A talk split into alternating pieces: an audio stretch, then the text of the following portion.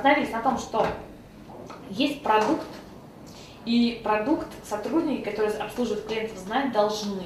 Это характеристики его, функциональные, технические характеристики, да, сроки, цены, т.д. и т.п. Плюс в плане того, насколько это может быть интересно нашему клиенту. То есть характеристики продукта, преимущества, выгоды для клиента. Когда наши сотрудники обучены продукту, легко ориентируют, э, ориентируют клиента, это не только сервис, это еще и продажи к тому же. Дальше, следующий момент, который они должны знать, это стандарты и процедуры. Как у нас принято это делать на уровне компании. Обучили стандартов, стандартам и процедурам, люди делают хорошо. Не обучили, делают плохо. Поэтому, конечно, обучение стандартам и процедурам – это важный момент, спорный. Дальше, следующий момент – это вопрос команды. Кто чем занимается у нас, по каким вопросам клиента нужно переводить. Не знаешь ты своей команды, начинаются блуждающие звонки. Знает наш сотрудник свою команду, он может целенаправленно управлять уже коммуникациями с клиентом. Дальше, следующий момент. Как у нас принято себя вести, если возникла какая-либо конфликтная или проблемная ситуация – и вот на этом моменте я хотела бы остановиться чуть подробнее. Мы говорим о том, что в каждой компании существует свой стандартный шаблон действий, что нужно делать в ситуации проблемы, который подразумевает в себя технологию выяснения проблемы, предложение вариантов решения и компенсацию в том или ином виде. Вот у нас э, есть определенный договор на срок поставки мебели, который я сделала. Вот у нас есть а, определенные варианты компенсации, финансовые, скидки, бонусы и т.п. в случае задержки. И вот у нас есть факт задержки. Так вот, что я хочу сказать, что люди должны понимать, что им делать в ситуации, когда клиент недоволен. И обязательно нужно эти три момента учесть. Какую технику я предлагаю взять за основу для того, чтобы разработать этот алгоритм? Техника, которая называется 3D. Она состоит из того, что когда ты решаешь какую-то проблемную ситуацию клиента, будь добр, получи у него три согласия. Первый момент. Выясни, что у него за ситуация, в чем его проблема. Не приписывай ему ничего. А вот реально задай ему вопросы, что произошло, что он хочет получить, кто виноват, если, там, если эти факторы важны. Да собери с него максимум информации. И задай вопрос, правильно ли я понял вашу ситуацию? Если он согласен, да, вы меня правильно поняли. Приступай к следующему. Предложи ему варианты решения. Мы вам в этой ситуации можем предложить либо финансовую компенсацию, либо бесплатную доставку, либо бонусы на вас счет. Какой вариант вас устраивает? Меня устраивает вариант бонусов. Итак, мы с вами приняли вариант бонусов. Да, говорит клиент, озвучивает на второй да, что вариант предложения решения, который мы ему озвучили, его устраивает. И третий момент. Предложи проверить, клиент остался в итоге доволен или нет он остался доволен тем, тем э, вариантом решения, который ты предложил. Или до сих пор у него еще какие-то вопросы, какие-то сомнения возникают. Итак, техника 3D. Получи согласие, что ты правильно понял, получи согласие, что твое решение устраивает, и получи согласие, что все в порядке, клиент в итоге остался довольным. Не надо не оправдываться, не надо не приписывать клиенту, думать за него, не надо каких-то стандартных решений предлагать ему, не надо за него его осчастливливать. Вот есть три «да», которые нужно получить от него, ну, пожалуйста, получи. Но вопросы компенсации мы с вами обсуждали в курсе 10 аспектов качественного сервиса. В каждой компании они свои, сотрудники должны знать, что они могут сделать для того, чтобы э, компенсировать неудачный опыт клиента, а что делать нельзя ни в коем случае. Э, как только сотрудников научил, что нужно, как говорить, какие фразы, с чем компенсировать, все. Ситуация конфликта с клиентом, вопрос уже отпадает сам собой. Дальше, знание. У нас еще добавляется знание себя, своих сильных и слабых сторон. Почему это важно? Потому что все равно психология никуда не деться. Бывают клиенты, которые мне кажутся сложными, а другому сотруднику сложными казаться не будут. Потому что не бывает сложных клиентов, бывают бестолковые сотрудники, которые не могут найти общий контакт с клиентом. И вместо того, чтобы создавать на пустом месте межличностный конфликт, может быть, нужно пригласить, э, попросить коллегу. Ты поможешь мне, я помогу тебе в следующий раз. Или наоборот, ты, э, коллега испытывает какую-либо помощь в общении с клиентом, ты знаешь, что это твой клиент, ты можешь его обслужить, ты можешь ему объяснить, договориться с ним, значит, взять ответственность на себя в решении вот этой ситуации. Как только ты перестаешь чувствовать себя, свои возможности, ты становишься в сервисе неуспешным. Поэтому вот, пожалуйста, знания. Вот чему, пожалуйста, чему можно э, э учить, каким образом можно выстраивать тренинги в плане прям вводных сотрудников. Права и обязанности сторон, продукты, стандарты и процедуры, команда, алгоритм действия в конкретных ситуациях и основы командного взаимодействия. Ну, не мудрство и лукаво. Едем дальше.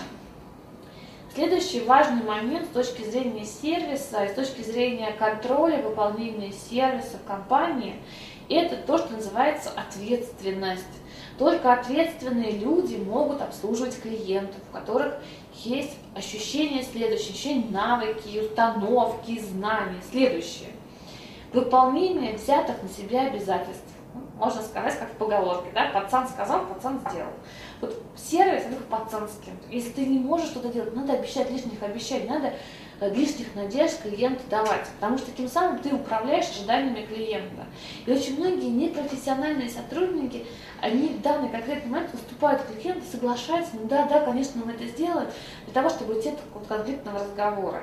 И вот невыполнение взятых на себя обязательств, это уже у нас э, не сервис, и сейчас я сказала, другой парень пусть расклевывает. И очень важно, что транслировать на уровне группового взаимодействия. Когда у нас цепочка обслуживания клиентов происходит, я здесь пообещаю, а там разберутся. Да? Я здесь я себя в городе пообещаю, в другом городе пусть разбираются, когда доставят. Вот это вот не командность и э, это безответственность, безалаберность. Если я уже дал обещание взятое, это не только взятые мною обязательства, всей компании взятые обязательства, я отвечаю за себя и за того парня. Отсюда следствие. Как только мы начинаем перекладывать ответственность на других, мы начинаем клиента раздражать. Если поставщики у нас плохо работают, значит надо менять поставщиков. Если у нас внутренние проблемы, значит надо решать, а клиенту их не озвучивать. То есть никаких обвинений других людей у нас не звучат. Это запрещено. Отсюда вывод такой, что мы принимаем, следующий вывод, принимаем только те обязательства, которые выполнить можем, выполнить можем, или мы предлагаем альтернативу. Два варианта у нас существует. Либо мы говорим, да, я это сделаю, тогда вот кровь бизнесу, но это нужно сделать. Либо мы предлагаем другие решения. Все очень просто. Да?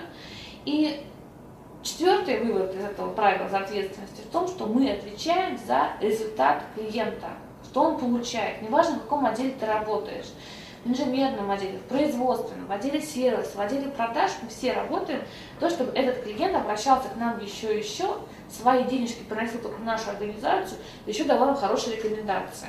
Поэтому мы отвечаем перед клиентом всей командой. Неважно, ты вовлечен в данный конкретный процесс или не вовлечен. Поэтому такое ключевое слово с точки зрения наших взаимоотношений с клиентом, это слово «мы». Так, итак, мы с вами рассмотрели основные наши семь факторов сервисного поведения. Еще раз их проговорю. Это то, что называется у нас приветливость, как положительная реакция на социальные контакты. Это спокойствие, как управление своим эмоциональным состоянием. Это внимание к деталям, как щепетильность и аккуратность. Это Проактивность, как активность э, в оказании помощи, принятие этой позиции, желание другому человеку помочь.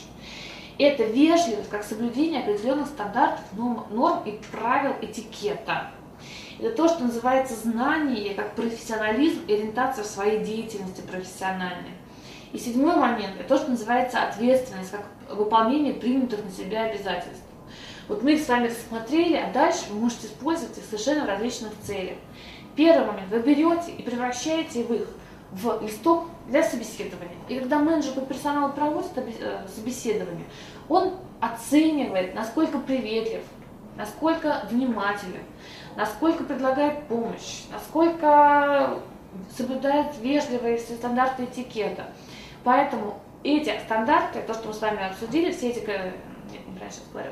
Итак, те компетенции, все эти факторы сервисного э, поведения, во-первых, мы можем использовать для оценки сотрудника при приеме, при приеме на работу. И тем самым фильтровать тех людей, которые не могут обслуживать клиентов, не допускать их в свой коллектив. Первое. Второе. Берем эти компетенции и превращаем их в обучение для сотрудников. Чему учить сервисный персонал? А вот тому учить. Как быть приветливыми, как сохранять спокойствие, как э, проявлять внимание к деталям, что важно, какие детали есть мелочи в нашей работе важные. И т.д. и т.п. То есть у нас уже вот эти компетенции превращаются в тему обучения для сотрудников. Аттестацию проводить и аттестацию и оценку Почему? Что оценивать? Кроме того, что знает он меню или не знает, знает он а, описание продукта не знает. Да вот это вот и оценивать. И вот тебе, пожалуйста, ролевые игры на основе этого строятся. И а, аттестационные бланки на основе этого разрабатываются. Поэтому это хороший инструмент для того, чтобы каким-то образом разработать единое видение внутри своей компании, что для меня есть качественный сервис.